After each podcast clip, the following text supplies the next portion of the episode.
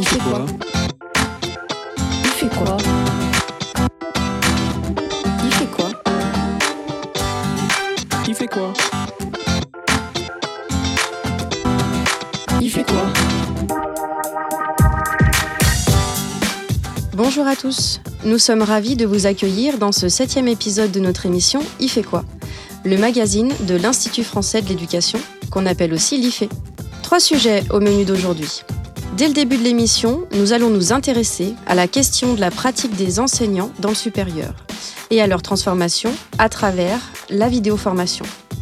Le défi sera de rendre un cours magistral interactif avec 300 étudiants dans l'amphithéâtre. Ensuite, nous parlerons des discriminations en milieu scolaire.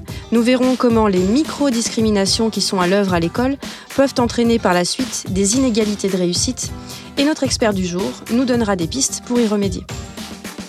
Et pour finir, nous parcourrons avec Catherine Reverdy le dossier de veille numéro 122 sur la didactique des sciences et des technologies. Avant de rentrer dans le vif du sujet, nous accueillons Juliette Breton pour les actus du mois. Bonjour Juliette. Bonjour Florence. Qu'est-ce qui se passe au mois de mars à l'Institut français de l'éducation? Alors en mars, à l'IFE, nous allons tout d'abord nous demander comment favoriser le développement professionnel des enseignants au sein des établissements scolaires. Donc cette problématique sera l'objet de la formation qui aura lieu à l'IFE le 6 mars. Aussi, les 8 et 9 mars, l'IFE organise une formation sur l'enseignement des nombres relatifs au cycle 4.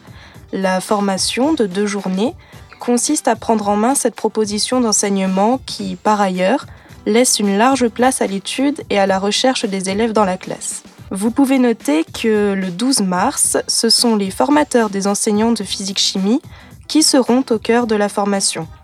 Donc à partir des, résultats de la recherche, les conférences proposeront des outils de réflexion sur la pédagogie spécifique à la discipline. Les 15 et 16 mars, l'IFE propose une formation sur une question qui intéressera tous les acteurs de l'éducation, c'est-à-dire la lutte contre les discriminations dans l'orientation, dans les stages ou la formation. Les mêmes jours, toujours, les 15 et 16 mars, se tiendra également une formation sur le thème de l'organisation mathématique et didactique autour du théorème de Thalès. La science sera encore d'ailleurs à l'honneur les 19 et 20 mars, lors d'une formation qui présentera les bases épistémologiques de la pensée critique et de la méthodologie scientifique. Nous continuons avec une formation de l'IFE qui interrogera de nouveau les questions de discrimination en milieu scolaire, notamment le racisme et le sexisme, et qui aura lieu les 27 et 28 mars à l'IFE.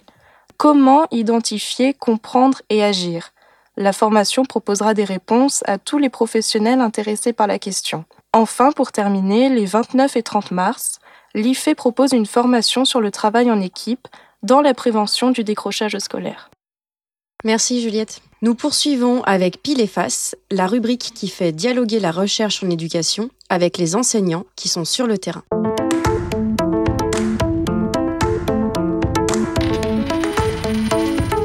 Pile et Face. On sait très bien qu'enseigner dans le supérieur n'est pas du tout la même chose qu'enseigner dans le secondaire. C'est vrai qu'il n'existe pas de formation pédagogique pour devenir enseignant-chercheur. Et les enseignants du supérieur sont avant tout des spécialistes de leur discipline avant d'être des enseignants. Par exemple, notre invité, Renaud Père, qui est enseignant-chercheur, est expert en analyse des politiques publiques avant d'être enseignant en sciences politiques. C'est comme s'il suffisait d'être un bon expert en son domaine pour être un enseignant du supérieur compétent. Alors pour échanger sur ce sujet de la pédagogie du supérieur, nous accueillons aujourd'hui dans ce pile et face Luc Ria. Il est professeur des universités et directeur scientifique de la plateforme NeoPassUp, développée par l'Institut français de l'éducation. Et Renaud Père est professeur de sciences politiques et directeur de Sciences Po Lyon. Bonjour à tous les deux. Bonjour. Bonjour. Alors j'aimerais d'abord vous demander, à l'un et à l'autre, si dans votre pratique professionnelle d'enseignant du supérieur, vous avez suivi une formation ou une forme d'accompagnement pour développer votre pédagogie. Et avant la mise en place de cette expérimentation, cette collaboration, bien entendu. Oh, bah, la réponse est, simple. Hein. Euh, je n'ai suivi aucune formation. Euh, j'ai commencé à enseigner comme vacataire quand j'étais en première année de, thèse, de doctorat. Et je dois dire que ma seule référence euh, était euh, les cours des professeurs que j'avais appréciés. Et donc euh, ça a plus été du mimétisme, si on veut, si on veut le voir comme tel, que un quelconque accompagnement. Et, et vous, Lucria? C'est à peu près la même chose. Au départ, une sorte d'intuition par rapport à des élèves ou des étudiants euh, qui décrochent, qui sont intéressés ou pas intéressés. Donc on est assez sensible, je crois, quand même à cette interaction-là. On, cherche ces marques de manière un peu intuitive et progressivement, on cale des façons de faire. Euh, oui, dans, l'exercice au quotidien. Après, à titre personnel, ayant travaillé depuis des années sur euh, l'analyse du métier d'enseignant, j'ai pu être sensibilisé à des façons de faire, des pratiques et je pense que je me suis finalement acculturé à la façon de, à ces pratiques pédagogiques par mes travaux de recherche et non pas par, par rapport à une formation initiale. Et justement, Lucria, est-ce que c'est face à ce manque de dispositifs pour promouvoir le développement pédagogique du supérieur que vous avez eu l'idée de créer la plateforme NeoPassSup alors, il y a directement le ministère hein, qui nous a sollicité par rapport à cette création-là avec des financements. Euh, bien sûr, il y a pour l'instant une absence de réflexion nationale par rapport à la, formation et à la pédagogie, mais malgré tout, en fonction des établissements, des sites, des écoles, il y a parfois, euh, contrairement à ce qu'on pourrait croire, euh, des innovations, des équipes qui fonctionnent déjà avec une, sorte de culture professionnelle assez, poussée. Donc je trouve qu'au niveau national, le paysage est assez hétérogène. Mais pour l'instant, il faut mettre en place cette réflexion-là pour que des enseignants-chercheurs ne soient pas simplement évalués par rapport à l'expertise dans leur domaine scientifique, mais aussi par rapport à la capacité à enseigner et finalement à, enseigner le mieux possible à ces étudiants qui sont là pour euh, apprendre. Alors, Renaud Père, vous avez accepté de faire partie de l'expérimentation, euh, donc c'est-à-dire d'être filmé euh, lors de vos séances de cours magistraux. Pourquoi est-ce que vous avez eu envie de de faire partie de cette expérimentation? Oh, Je dirais à deux titres. Euh, d'abord euh, comme euh, directeur d'un établissement d'enseignement supérieur, Sciences Po Lyon, et puis ensuite comme, comme enseignant-chercheur ou comme enseignant moi-même, puisque j'ai conservé, depuis que je, je suis devenu directeur, j'ai conservé une activité d'enseignement. Alors comme directeur d'un établissement d'enseignement supérieur, pourquoi j'ai voulu ça? Parce que on peut pas le cacher. D'abord, il y a une forme d'injonction, même si elle n'est pas, elle est pas directe, mais une injonction à, l'innovation pédagogique. Euh, et, donc j'y étais forcément un peu sensible, on en entend parler un peu de, partout.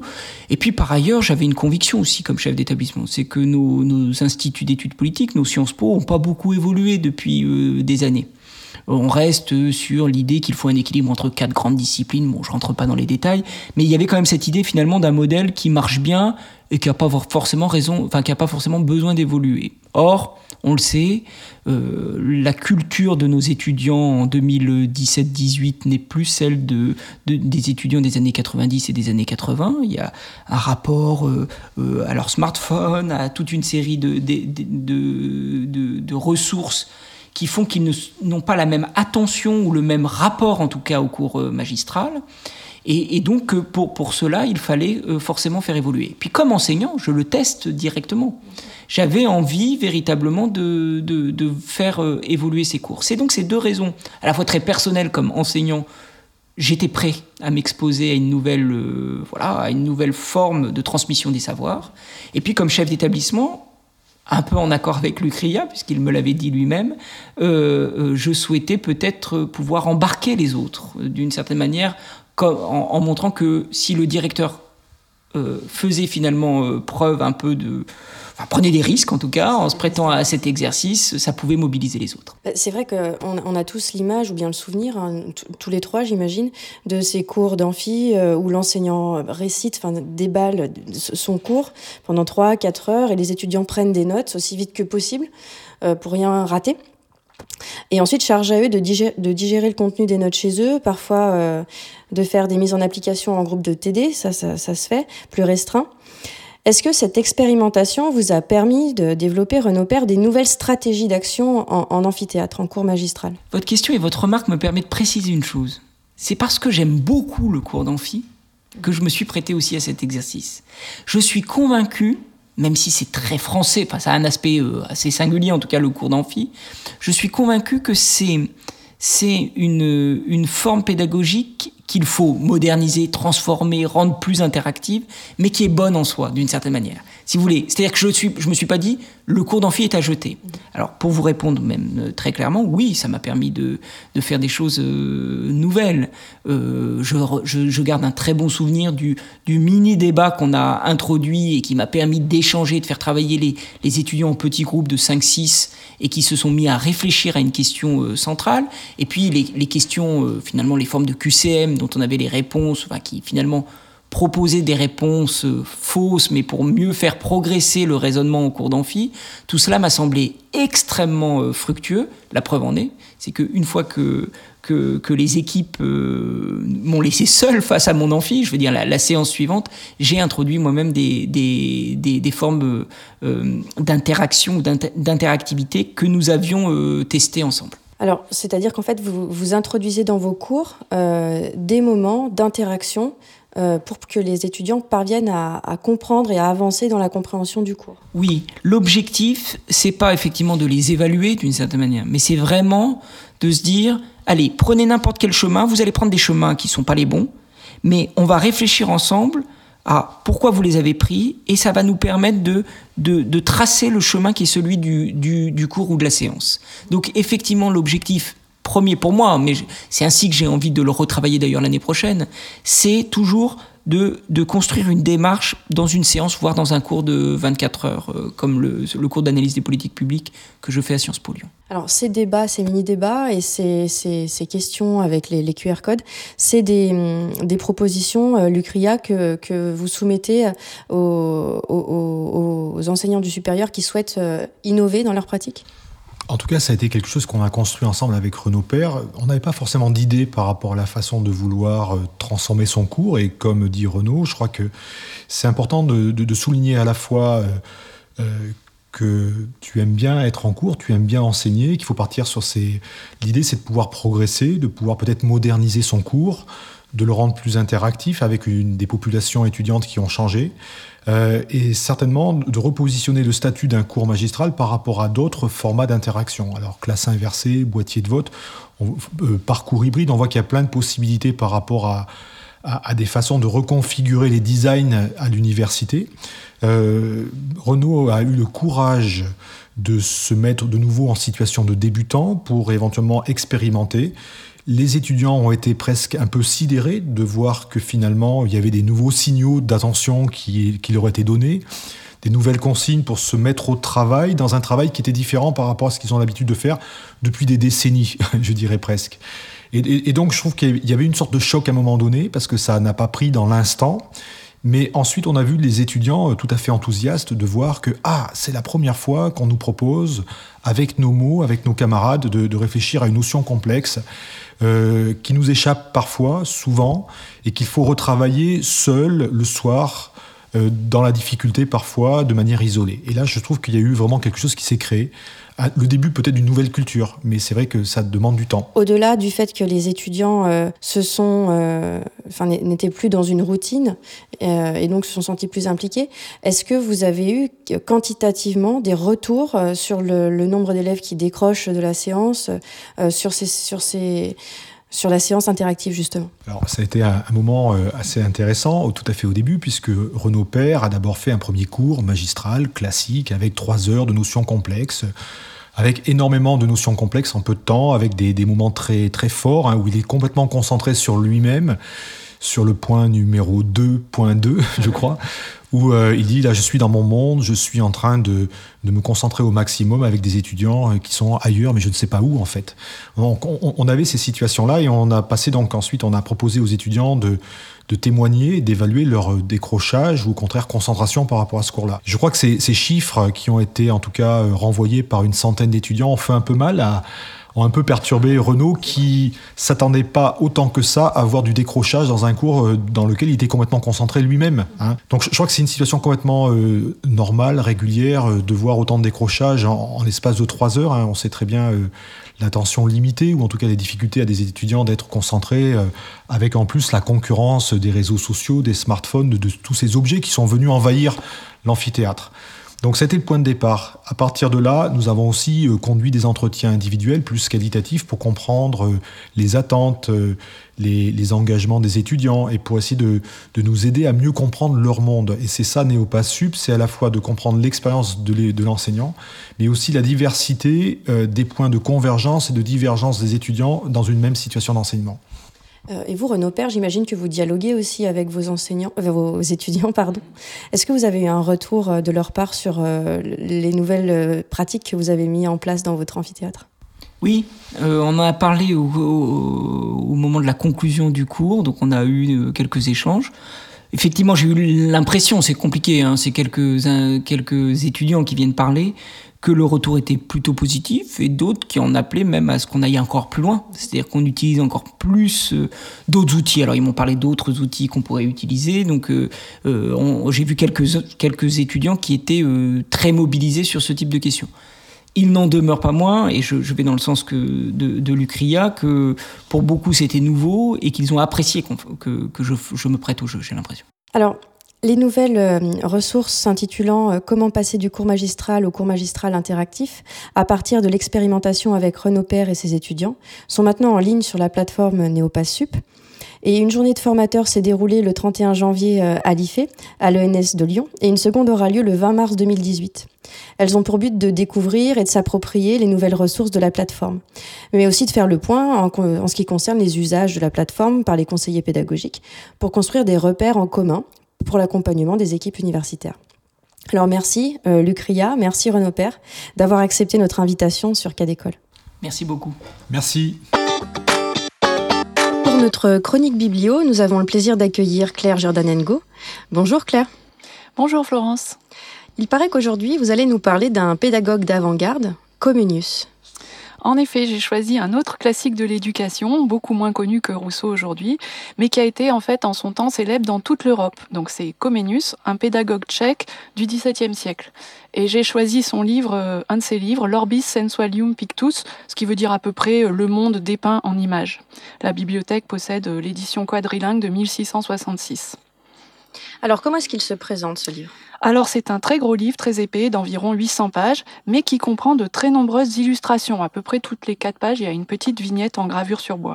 C'est en fait une méthode illustrée pour apprendre le latin, qui était paru pour la première fois en 1658. C'est en quelque sorte l'ancêtre et le modèle des encyclopédies illustrées. Alors comment est-ce qu'on fait pour se repérer dans ces 800 pages? Alors, chaque chapitre a un thème, il y a environ 150 chapitres, ça va être euh, la culture des jardins, les insectes volants, les parties de la maison, enfin tout ce qu'on veut, illustré d'une vignette. Et dans ces vignettes, chaque élément a un numéro. Par exemple, les insectes volants, le 1 c'est l'abeille, le 2 c'est le bourdon. Et en face, les mots latins qui correspondent à ces images sont mis en toutes petites phrases inventées par Comenius, par exemple l'abeille fait du miel. Et chaque mot numéroté dans le texte correspond à une image numérotée elle également. Les mots latins sont ensuite traduits en trois langues, en allemand, en italien et en français, et sur la page de droite, il y a quelques phrases tirées de la Bible. Et à la fin du livre, c'est pour ça qu'il est aussi gros, il y a un énorme index dans les quatre langues pour retrouver les milliers de mots qu'on a réussi à apprendre. Et qu'a cherché à faire Comenius alors avec cette méthode? En fait, il a voulu s'ériger contre une façon trop abstraite d'apprendre le latin aux enfants. Il, n'a pas de, de, mots assez durs contre ce qui se faisait dans les écoles de son temps. Et pour lui, l'apprentissage devait être facile, agréable et spontané. Donc c'est en quelque sorte une méthode d'enseignement intuitive qui s'appuie sur l'essence, puisque l'enfant, il acquiert d'abord l'essence et ensuite euh, le raisonnement. Donc on pouvait apprendre le latin pour lui en associant un mot, une image et tout ça par thème. En fait, c'est pas son premier livre. Il s'est fait connaître par un autre ouvrage très célèbre également, qu'il avait fait quelques années auparavant, qui répartissait également des mots latins dans des chapitres thématiques, mais il s'était aperçu que cet ouvrage était trop dur pour les débutants et surtout qu'il n'avait pas d'image. Donc il a publié euh, l'Orbis Sensualium Pictus sur le même plan, mais d'une façon plus accessible. Et en fait, les deux ouvrages ont eu un immense succès durant tout le long du XVIIIe et du début du XIXe siècle, comme en témoignent les nombreuses traductions et rééditions. Merci Claire Jordanengo pour cette chronique. Nous allons pouvoir passer au problème du mois.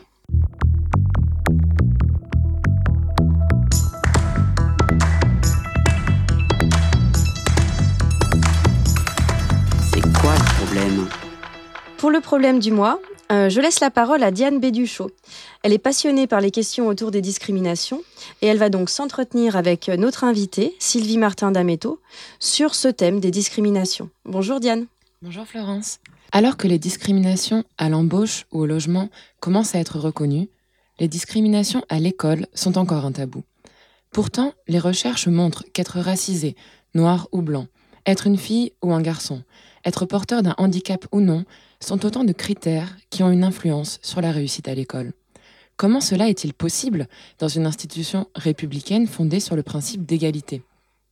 Pour parler de cette question, nous sommes avec Sylvie Martin d'Ameto, chargée d'études au Centre Alain Savary et cofondatrice avec Stéphane Kuss du réseau national de lutte contre les discriminations à l'école, le réseau LCD. Bonjour Sylvie Martin d'Ameto. Bonjour. Tout d'abord, pouvez-vous nous préciser ce qu'est une discrimination en milieu scolaire? Une discrimination, c'est un acte, une procédure, un processus, des dispositifs de sélection, de distinction, de traitement différencié ayant pour effet le désavantage d'un groupe définissable par un des critères prohibés par la loi. Mais ce qui me semble important quand on parle de discrimination à l'école, et je parle bien de l'institution scolaire, c'est que les processus, les mécanismes qui conduisent les professionnels, enseignants et autres agents à produire de la discrimination ne produisent pas d'intention de nuire, ni de croyances racistes, sexistes ou autres, c'est-à-dire que leur système de valeurs n'est absolument pas mis en cause. Je, je prends un exemple à partir de quelques chiffres que j'ai sous les yeux. Je prends l'exemple des résultats au, brevet des collèges dans un collège situé en REP+, à Champigny-sur-Marne. Les résultats de 2016 nous disent que le taux de réussite des élèves moyens est de 77% sur cet établissement, avec un taux de réussite pour les garçons à 65% et pour les filles à 89%, soit une différence de 24 points. Cette différence n'est pas nécessairement aussi importante tous les ans, mais en tout cas, c'est vraiment une tendance qu'on constate. C'est-à-dire, si on regarde également euh, en termes de procédure d'orientation, AFELNET est une procédure informatisée, donc on pourrait se dire qu'elle protège de toute forme de différence de traitement. Et pourtant, quand on regarde comment les élèves sont orientés, on fait le constat que certaines filières, notamment en lycée pro, euh, sont, visiblement euh, accueillies dans ces filières euh, des, par exemple, des garçons racisés, plutôt issus de familles populaires. On observe de véritables formes de ségrégation. Mais comment expliquer ces résultats? Alors avant toute chose, je pense qu'il est important de dire qu'il ne s'agit pas d'incriminer un tel ou un tel. Euh, Fabrice Dume, qui est sociologue, a l'habitude de dire qu'on peut être profondément antiraciste et discriminer tous les jours. Il me semble vraiment important d'insister sur le fait que le travail sur la question des discriminations ne nous place pas sur le terrain des valeurs, dans un registre moral. 99,9% des enseignants sont des adultes bienveillants, consciencieux, portés par des valeurs d'égalité et qui souhaitent réellement la réussite de leurs élèves. Pourtant, on continue à constater de la ségrégation visible dans les filières, de grosses différences à l'accès d'autres filières. Mais pouvez-vous nous expliquer comment, euh, au quotidien, certaines pratiques d'enseignement entraînent des discriminations? Alors, si on rentre dans le cœur de la classe, des chercheurs comme Jean-Yves Rochex, Jacques Crinon, mais aussi euh, Patrick Rayou, euh, Jacques Bernardin du GFEN, montrent que certaines pratiques enseignantes contribuent à construire des inégalités, c'est-à-dire de la difficulté scolaire face au savoir. C'est ce qu'on appelle notamment les différenciations actives et les différenciations passives. L'idée de différenciation passive, c'est faire comme si tous les élèves arrivaient à l'école avec le même socle de connaissances et de compétences. Or, on sait que ce n'est pas le cas. Philippe Mérieux euh, parle par exemple de la panoplie du bon écolier. Tous les élèves n'arrivent pas dotés de, cette panoplie qui souvent euh, se construit dans la sphère privée. Or, ces prérequis qui permettent un saut cognitif entre l'exercice et le savoir sont indispensables, mais ils sont très souvent invisibles pour les enseignants. Pour la plupart des élèves, ils sont construits dans la famille ou dans la sphère privée, c'est-à-dire que ce, besoin de construction n'est pas conscientisé par les enseignants. Par ailleurs, il est très difficilement explicitable et donc ils sont peu enseignés. Si on regarde maintenant du côté de ce qu'on appelle les différenciations actives, c'est l'idée que l'enseignant va différencier les situations en fonction du niveau supposé des élèves, à partir d'éléments tangibles ou ressentis, comme par exemple la bienveillance, ou parce qu'il présuppose de la difficulté chez un élève.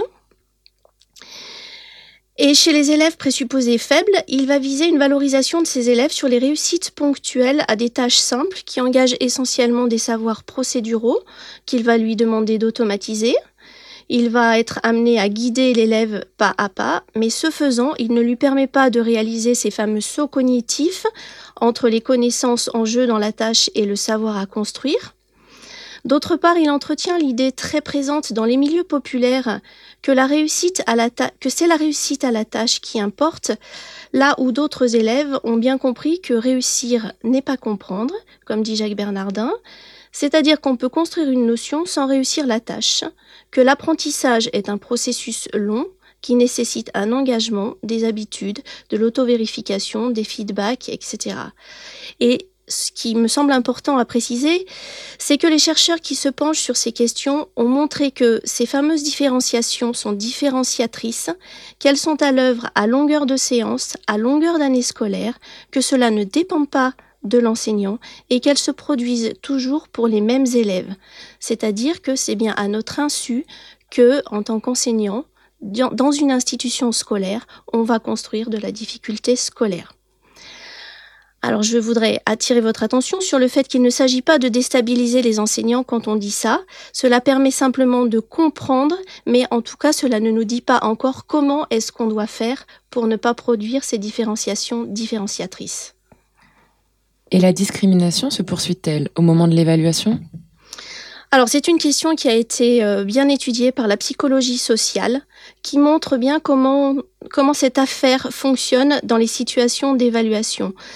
On peut par exemple citer le travail de Céline Darnon, Céline Bux et Fabrizio Butera qui ont rédigé un livre qui s'appelle L'évaluation, une menace et qui montre comment des groupes minoritaires, lorsqu'ils sont en situation d'évaluation, activent à leur propre insu euh, des stéréotypes de non-réussite, c'est-à-dire que cela mobilise de leur part une charge cognitive qu'ils ne sont donc pas en mesure d'investir pour réussir les tâches qui leur sont proposées.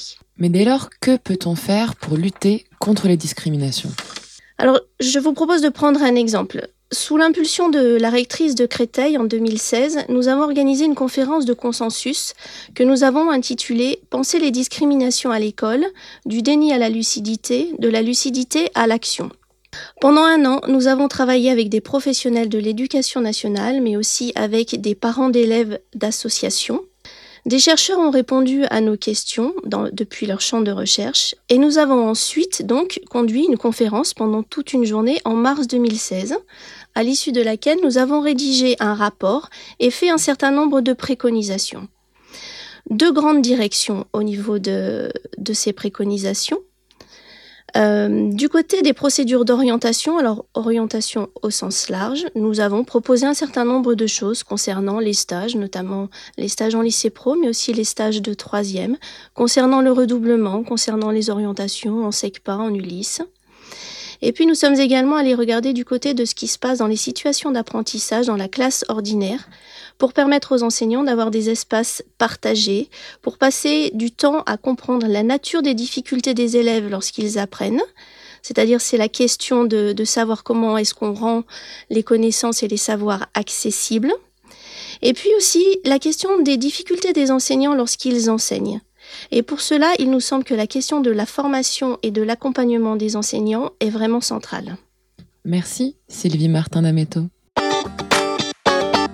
Merci beaucoup à toutes les deux. Sans transition, nous allons passer à la découverte d'un dossier de veille scientifique de l'IFE. De jour comme de nuit, l'IFE veille.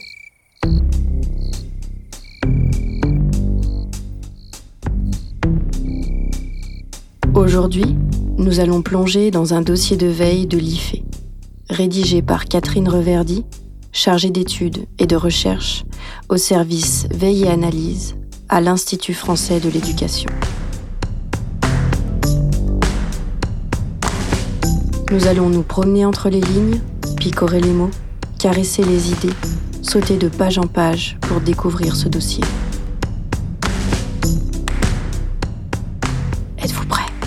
Les 29 et 30 mars prochains à Saint-Malo, l'Association pour la recherche en didactique des sciences et des technologies, autrement dit l'ARDIST, fêtera ses 20 ans. Ce champ de recherche est né déjà dans les années 70 à partir des interrogations d'enseignants sur l'apprentissage dans leur discipline. Historiquement, c'est d'abord la didactique des mathématiques qui s'est développée dans les années 60 et qui a entraîné le développement des autres didactiques disciplinaires.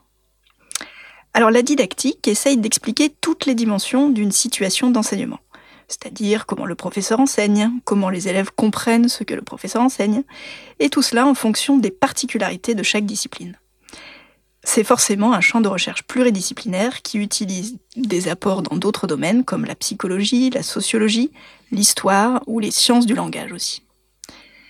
En particulier, la didactique des sciences s'intéresse à plusieurs matières scolaires.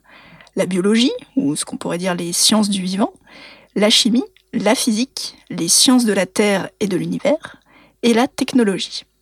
Donc vous voyez déjà que ces matières sont regroupées à l'école, la physique et la chimie ensemble, et les sciences du vivant et les sciences de la Terre et de l'univers sous forme des sciences de la vie et de la Terre.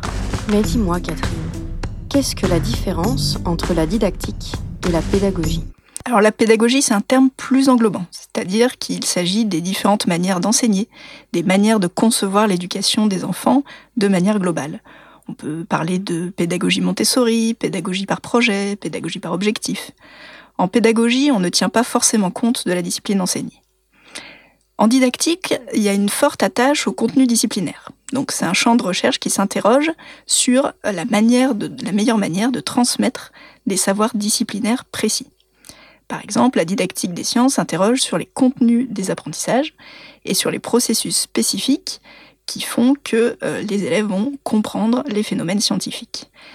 En fait, cette distinction entre didactique et pédagogie s'efface un petit peu, et forcément les champs de recherche de didactique tiennent compte de la pédagogie et vice-versa. Et comment se construit la didactique d'une discipline? Regarde à la page 3 la voix. Les premiers didacticiens des sciences sont des enseignants de sciences qui s'interrogeaient sur un petit souci. Leurs étudiants connaissaient par cœur la leçon, ils savaient bien dérouler les raisonnements scientifiques ou les calculs, mais ils ne comprenaient pas réellement toutes les dimensions du phénomène scientifique associé au calcul. Donc ces enseignants donc cherchaient à comprendre ce que les élèves ne comprenaient pas. Et pour ça, ils ont découvert une notion qui s'appelle la conception des élèves, c'est-à-dire un raisonnement naturel que les élèves emploient pour euh, comprendre, pour expliquer un phénomène scientifique. En somme, le premier temps de la didactique, c'est identifier le processus d'apprentissage des élèves pour un certain euh, savoir spécifique. Donc on a une relation vraiment très forte entre la manière dont l'enseignant enseigne, la manière dont l'élève comprend euh, le savoir et le savoir lui-même. Alors par exemple, une conception assez fréquente, c'est quand on fait des schémas anatomiques. Donc si on veut essayer de faire comprendre aux élèves pourquoi c'est pas bien qu'une femme enceinte boive de l'alcool, on essaye de leur faire euh, dessiner le trajet de l'alcool euh, depuis la bouche de la femme enceinte jusqu'au fœtus. Donc évidemment, c'est imaginaire. Et bien on s'aperçoit que les élèves font des tas et des tas de schémas différents que l'alcool passe par euh, un peu tous les organes du corps et que c'est très compliqué pour eux de comprendre par exemple le rôle du cordon ombilical. Donc, euh, faire émerger ces, conceptions-là, c'est très important pour essayer justement de euh, détruire un petit peu les raisonnements faux et euh, essayer d'avoir une bonne compréhension des phénomènes scientifiques. Donc, pour essayer de mieux appréhender tout ça, les chercheurs en didactique s'intéressent aux situations d'enseignement. Et donc, il faut prendre en compte à la fois le contenu, la manière dont l'enseignant enseigne, les circonstances euh, de la situation d'enseignement, la psychologie des enfants. Donc on voit que les didactiques se nourrissent forcément des recherches de beaucoup d'autres domaines. Et concrètement, comment les recherches en didactique peuvent influencer l'enseignement des sciences? Regarde la voix page 24. La formation des enseignants insiste sur ces questions didactiques. On comprend bien pourquoi. Donc les enseignants apprennent lors de ces formations à construire une séquence avec des étapes spécifiques qui permettent donc de faire émerger, de prendre en compte les conceptions des élèves pour les faire évoluer vers des raisonnements scientifiques. En plus, il y a une prise de conscience depuis quelques années de la nécessité de la didactique pour permettre à tous les élèves de mieux comprendre l'ensemble des phénomènes scientifiques et la technologie. Ça provient un peu du constat de la désaffection des études scientifiques. Donc, comme il y a peu d'élèves qui veulent euh, faire des études scientifiques, on s'interroge sur la manière de les encourager euh, à, les faire. Et donc là, les scientifiques eux-mêmes se sont euh, intéressés à ces recherches en didactique. Et on a par exemple le prix Nobel Georges Charpak, qui a lancé en 1995 un programme, La main à la pâte, qui est devenu depuis la fondation La main à la pâte, pour encourager à la formation d'une culture scientifique dès l'école primaire. Et on peut signaler actuellement que les sciences et la technologie ont désormais leur épreuve au brevet des collèges depuis l'année dernière. Si j'ai bien compris, la didactique permet de faire évoluer les manières d'enseigner et donc de penser l'enseignement de questions toujours plus complexes. Oui, la voix regarde à la page 30. Un des buts de la didactique, c'est d'amener les élèves à la construction de leur savoir, on l'a vu, mais aussi de les aider à développer leur esprit critique leur raisonnement scientifique dans tous les sens du terme. Par exemple, la didactique des sciences permet de comprendre pourquoi il est très difficile d'enseigner l'éducation au développement durable et pourquoi l'enseignant a besoin de s'engager, donc de donner de son point de vue personnel dans ces questions complexes, puisque euh, les élèves ont besoin de pouvoir se situer par rapport à un point de vue pour construire leur propre engagement sur ces questions. Donc si l'enseignant essaye de rester neutre, comme c'est un peu son rôle enfin, d'habitude, euh, les élèves n'arrivent pas à bien eux-mêmes se situer euh, là-dessus. Donc c'est vrai qu'on a, dans ces questions complexes, un engagement des enseignants qui est assez inédit. Avec la didactique, l'enseignant montre aux élèves comment se construit un raisonnement scientifique dans l'histoire aussi, puisque les élèves apprennent les résultats des différents courants de recherche, mais n'ont pas forcément l'idée qu'il y a eu confrontation entre euh, des courants différents. Donc, essayer de replacer euh, ces savoirs dans un contexte historique, dans une culture et une société donnée, sont c'est assez bénéfique pour les élèves puisqu'ils ont du coup accès à la nature même de ce que c'est qu'un savoir scientifique. On appelle ça la nature de la science. Et pour aller plus loin, retrouvez ce dossier dans son intégralité sur le site de l'IFE, rubrique Veille et analyse, en cherchant le numéro 122.